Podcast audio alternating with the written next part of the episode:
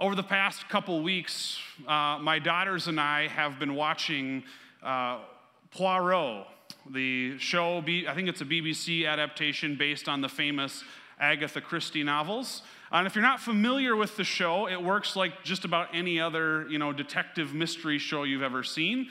So, you know, the first five minutes, there's a mysterious crime that's committed. Uh, in the next about 40 minutes or so, you spend following around the famous detective, you know, as they gather evidence and clues, as they talk with the suspects and with the witnesses. Uh, but all that really is just to get to the payoff in the last five minutes when the detective takes all of that information, takes all those little puzzle pieces, and puts them all together so they fit. And then the, the detective Poirot gathers everyone to, together and he proceeds to explain exactly what happened, why it happened, how it happened, and most importantly, right, who done it. Um, and we've enjoyed it. We've really had fun. And I think we've enjoyed it for the same reason that most people enjoy all these shows, which is that it's participatory television, right? Most of the time, you don't know either uh, what has happened or who has done it.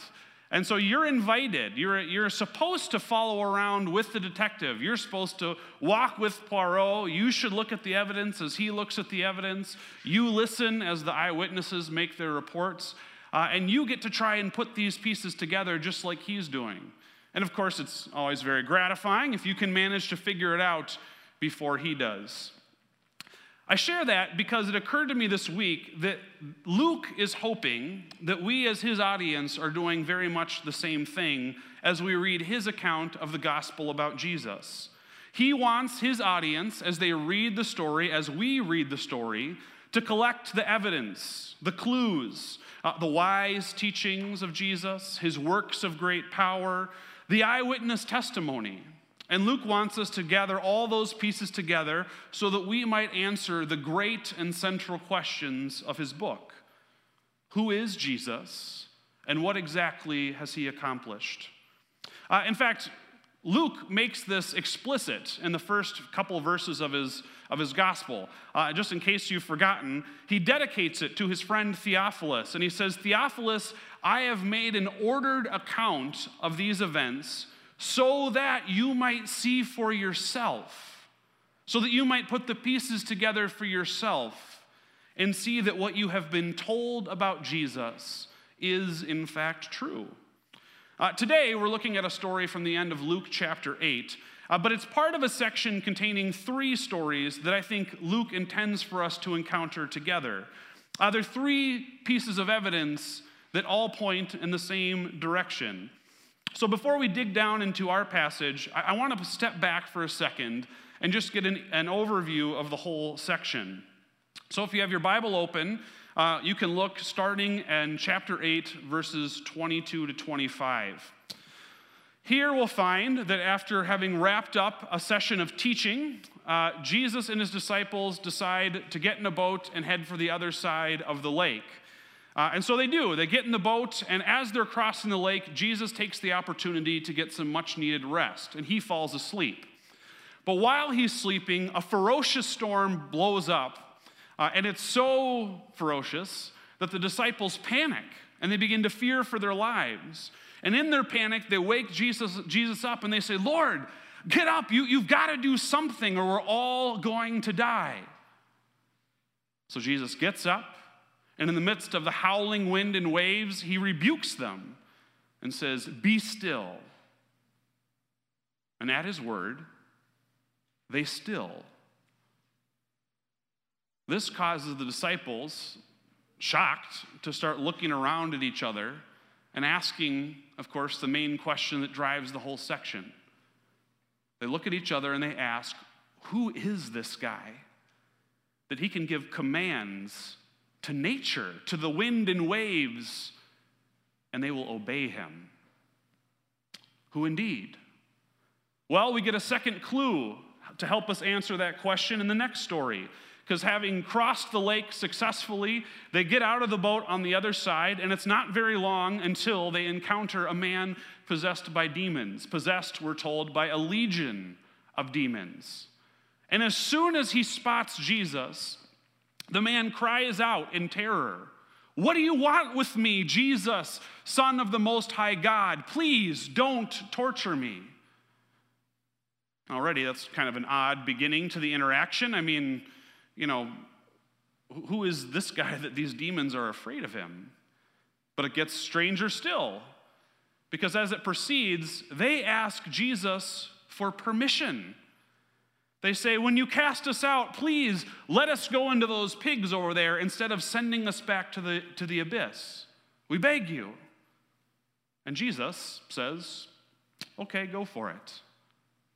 And immediately, the man who they had tormented for so long was completely restored. The demons were gone, never to return.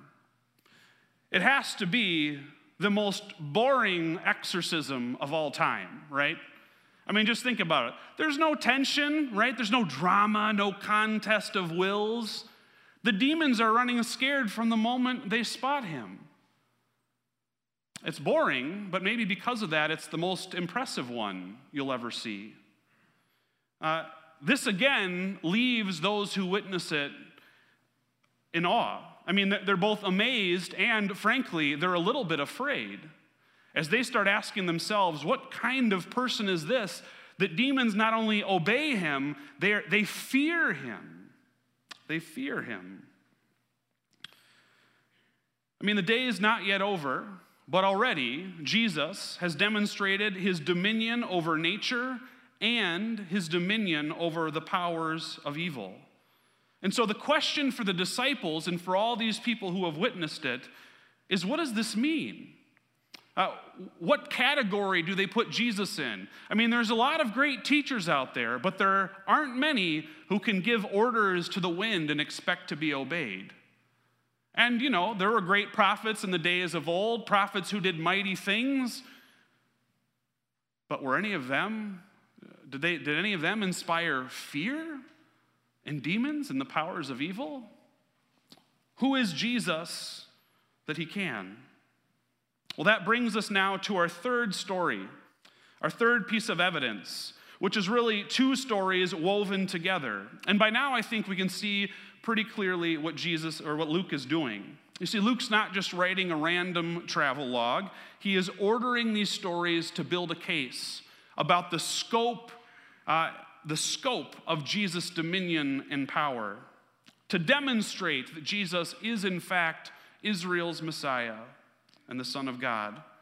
He's already put forward two compelling pieces of evidence Jesus' dominion over nature and his dominion over demons.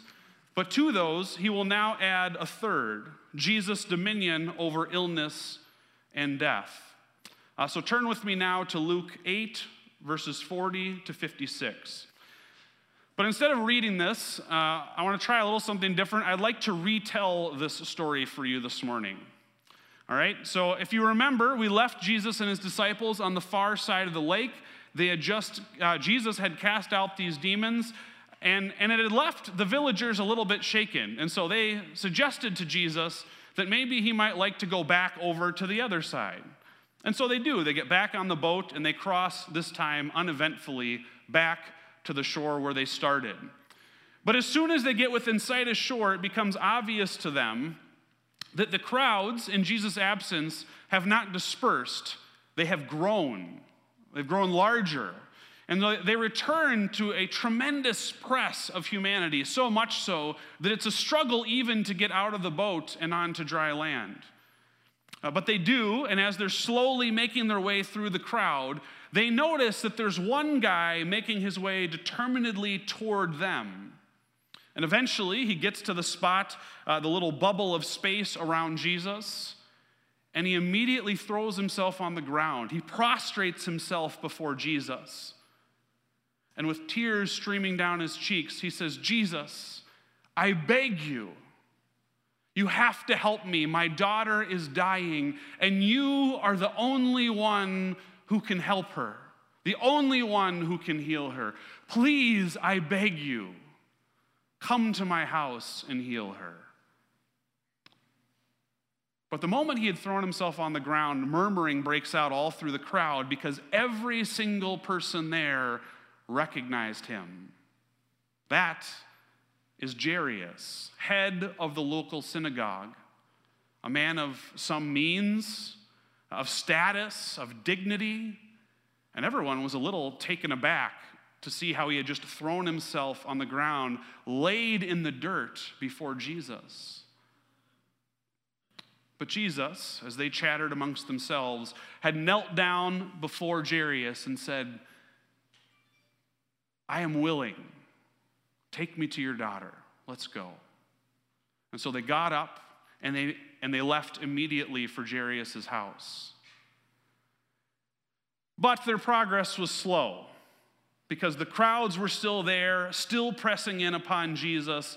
Everyone wanted to get near to him, and so they were forced to fight for every step. The disciples are pushing to keep people back. And Jairus can feel uh, the, the panic rising in him, like you do when you're stuck in a traffic jam, right? Pre COVID. He's panicked. He's desperate to get back to his house, but no matter what he does, they can't seem to get going any faster. And Jairus thinks, What's wrong with these people? Didn't they hear me? Don't they understand that my situation is desperate? But it turns out he was not the only desperate person in the crowd. As he and Jesus slowly made their way towards his house, there was a woman slowly making her way toward Jesus. This woman, for 12 years, had been subject to a bleeding illness.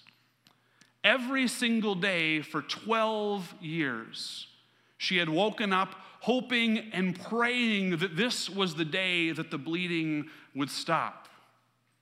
And every day for 12 years, she had been disappointed. Every day, that disappointment had turned slowly but surely into fear as she wondered now if today was the day the bleeding got worse. If t- today was the day it turned into something bigger, something life threatening. And added to the disappointment, added to the fear, and compounding both was the crushing loneliness and alienation. Because her bleeding had made her ritually impure, unclean. And what that meant quite simply, was that for 12 years, she had been deemed unfit for polite company, unfit even for worship.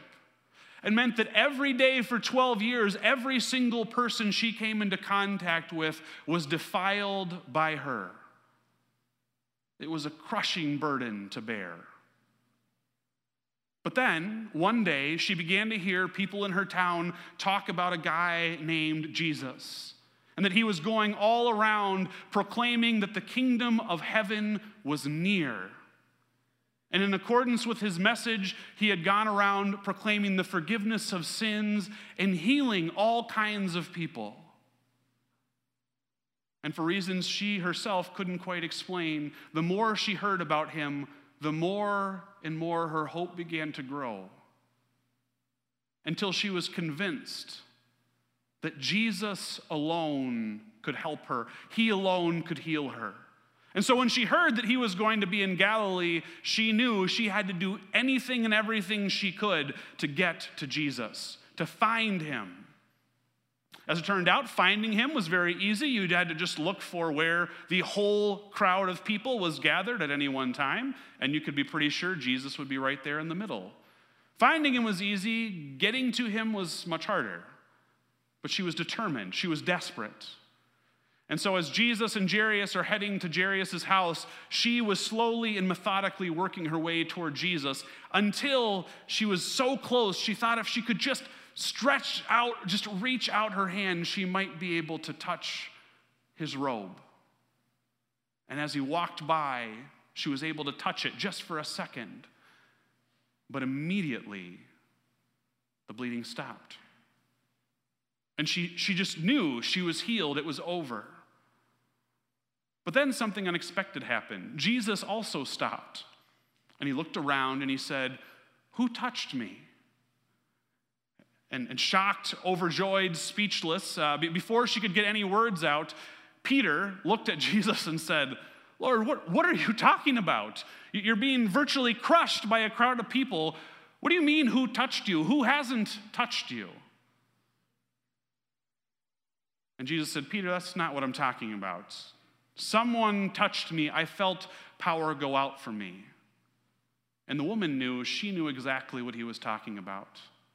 And so finally, trembling with joy and, and intimidation, a little bit of anxiety, she stepped forward and said, Lord, it was me. And she told him about her long journey 12 years struggling with the loneliness, struggling with the fear and the disappointment. She told him how she had come to believe that only he could heal her. She told him how when she had touched just the hem of his robe, the bleeding after 12 years had stopped at once. And Jesus, beaming at her, said, My daughter, your faith has healed you. Go in peace. Jairus, meanwhile, is losing his mind because touching story and all, and he is happy for her. She, he's sure this was very inconvenient for the last 12 years, but it wasn't mortal. His daughter is dying. Every second counts. Why is Jesus stopping to have a conversation right now? Can't he circle back to her later? And just as he's about to make some of these suggestions, his stomach drops because he sees a messenger from his household heading toward him. And he knows there's only one reason they would be coming for him right now. And when the messenger reaches him, his worst fears are confirmed as he finds out that it's too late. His daughter has died. And the messenger says, Just stop wasting Jesus' time. There's nothing anyone can do for her now. But Jesus hears this message too. And he looks straight at Jairus and he says, Do not be afraid. You've believed in me, keep believing in me. And Jairus, desperate, out of options, grieved, believes. And so they continue on. They finally make it to Jairus' house.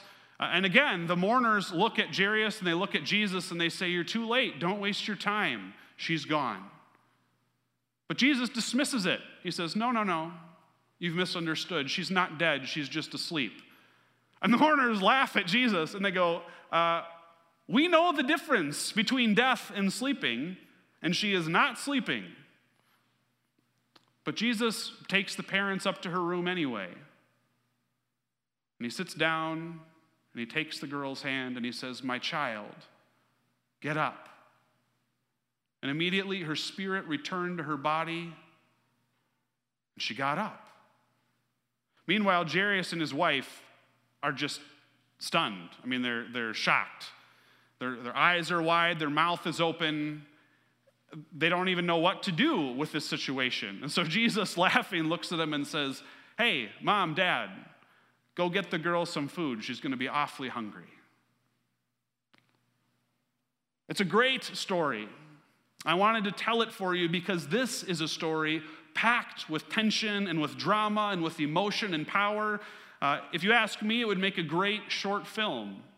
Unlike the previous story, most boring exorcism of all time, this one has everything you or Hollywood could ever want.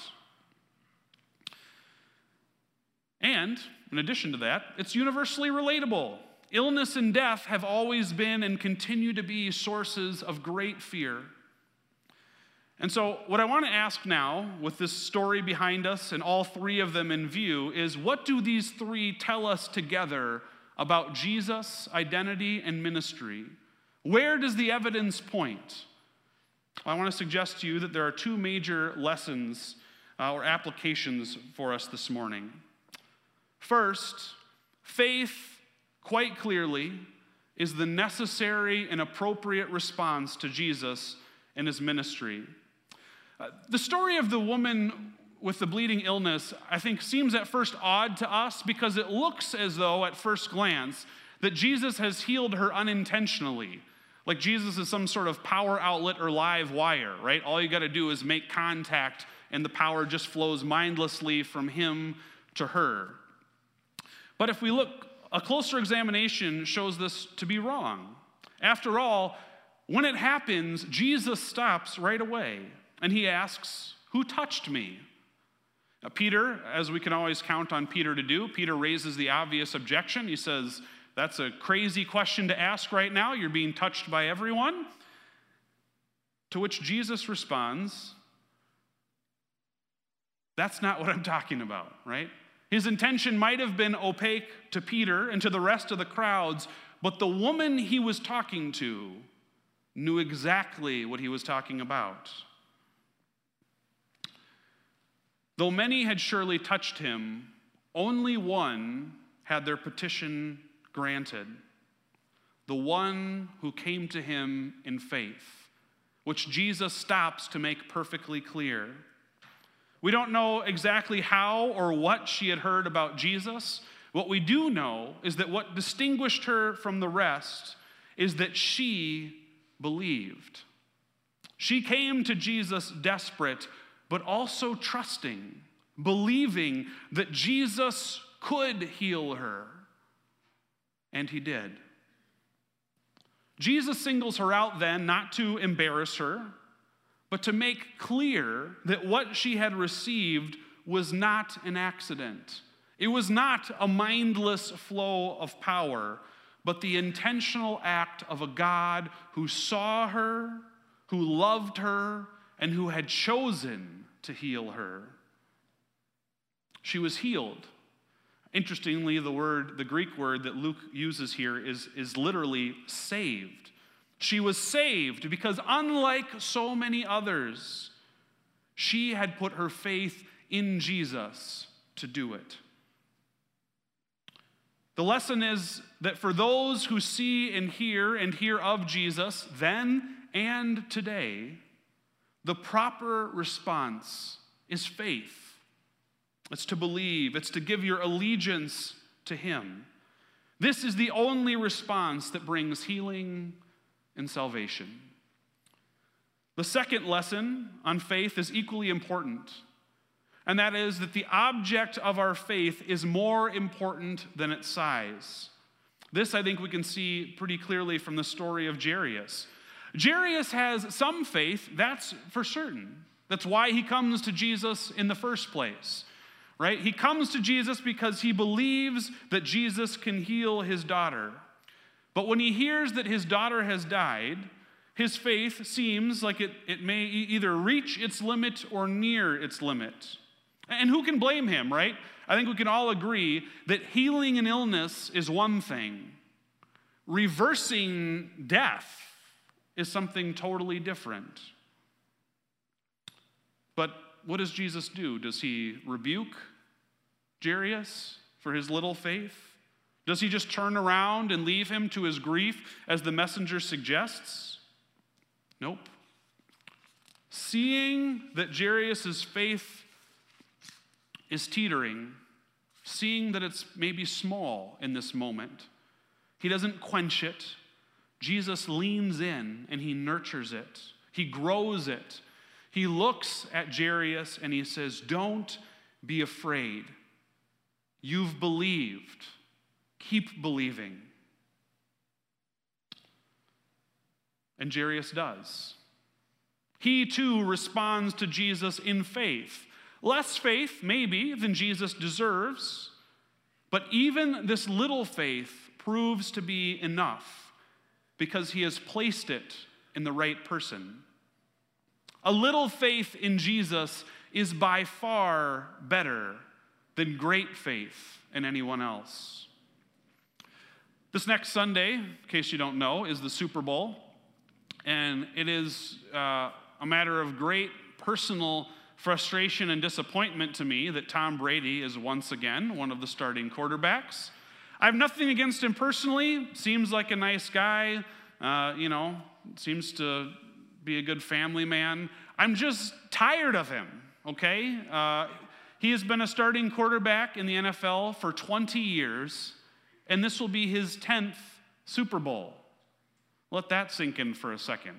What that means, disappointingly for the rest of us, is that over the last 20 years, a lot of fans have put a lot of faith in a lot of other quarterbacks, and almost all of us would have been much better served by putting just a little bit of faith in Tom Brady. 10 Super Bowls in 20 years. Because you see, it turns out that in the NFL, just like in life, the object of your faith is more important than its size. I think this lesson is especially important because, like Jairus, there are going to be times when all of us struggle to give Jesus the trust and faith that we know that he deserves. Perhaps that moment comes as we're facing a frightening illness or even as we face death. Perhaps it comes as we face some relentless temptation, some temptation we just cannot seem to escape or get on top of. Or maybe it comes as we confront a massive life decision and we just don't know which way to go and we just wish there was a clearer sign.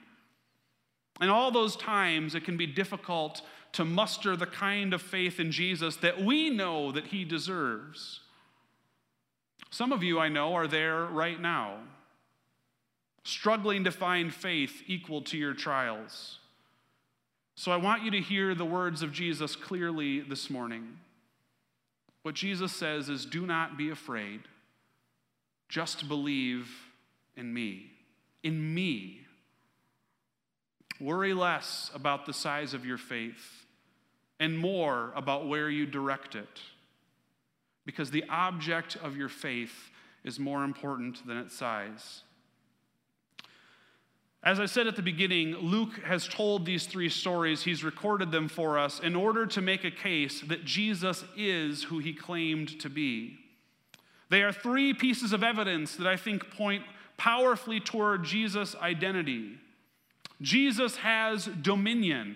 And by the way, I know that's an old word, but I used it on purpose because it's not just power, okay? It's not like Jesus is the Hulk, he's just got lots and lots of power. He has dominion, he has rightful authority over nature. Not just power over it, but he has the rightful authority over nature, over the forces of evil, over illness and even death. And all that is from less than one chapter, right? Luke's not yet done building his case. There's going to be more to come. But already I think we can see where it's going. Those who will want to claim that Jesus is only a man, just a great teacher, just a prophet, are going to have to reckon with these stories and with this evidence. They're going to have to explain from where exactly does Jesus get this broad authority. Oddly enough, within our, our passage today, we get our clearest answer to that question from the mouth of the demon possessed man, who, when he sees Jesus, says, Jesus, Son of the Most High God, what do you want from me? Jesus is the Son of the Most High God. And as Luke will go on to show, he does have rightful authority, dominion over all creation. He is Yahweh come in person to restore and save his people. And here then is where our last two, our two lessons intersect with Luke's larger point about Jesus' identity. You see, Jesus is the Son of God, the Messiah, and he is the only one who can save. He is therefore the only one worthy of our full faith and trust. He alone is the rightful object of our faith. Would you bow with me as we close in prayer? Heavenly Father, we, we give you thanks for your word. We give you thanks for the way that Luke has so carefully recorded and organized these stories about Jesus so that we too might get to participate. We thank you for the chance that we have to get to take a look at what Jesus did, at what he said, and how his contemporaries responded to him. We thank you that in your word we have reliable evidence that we can evaluate for ourselves. Evidence that points so clearly to the identity of Jesus as your Son, as the Messiah, as Emmanuel, God with us. I pray, Father, that as we are reminded of those truths this morning, that you might help us to examine our own lives and our own hearts, to examine where we put our faith and trust. And I pray, God, that where we need to, you would help us to reorient ourselves so that our faith is directed at the proper object, at the only one who is worthy and the only one who can save Jesus Christ. In your name we pray. Amen.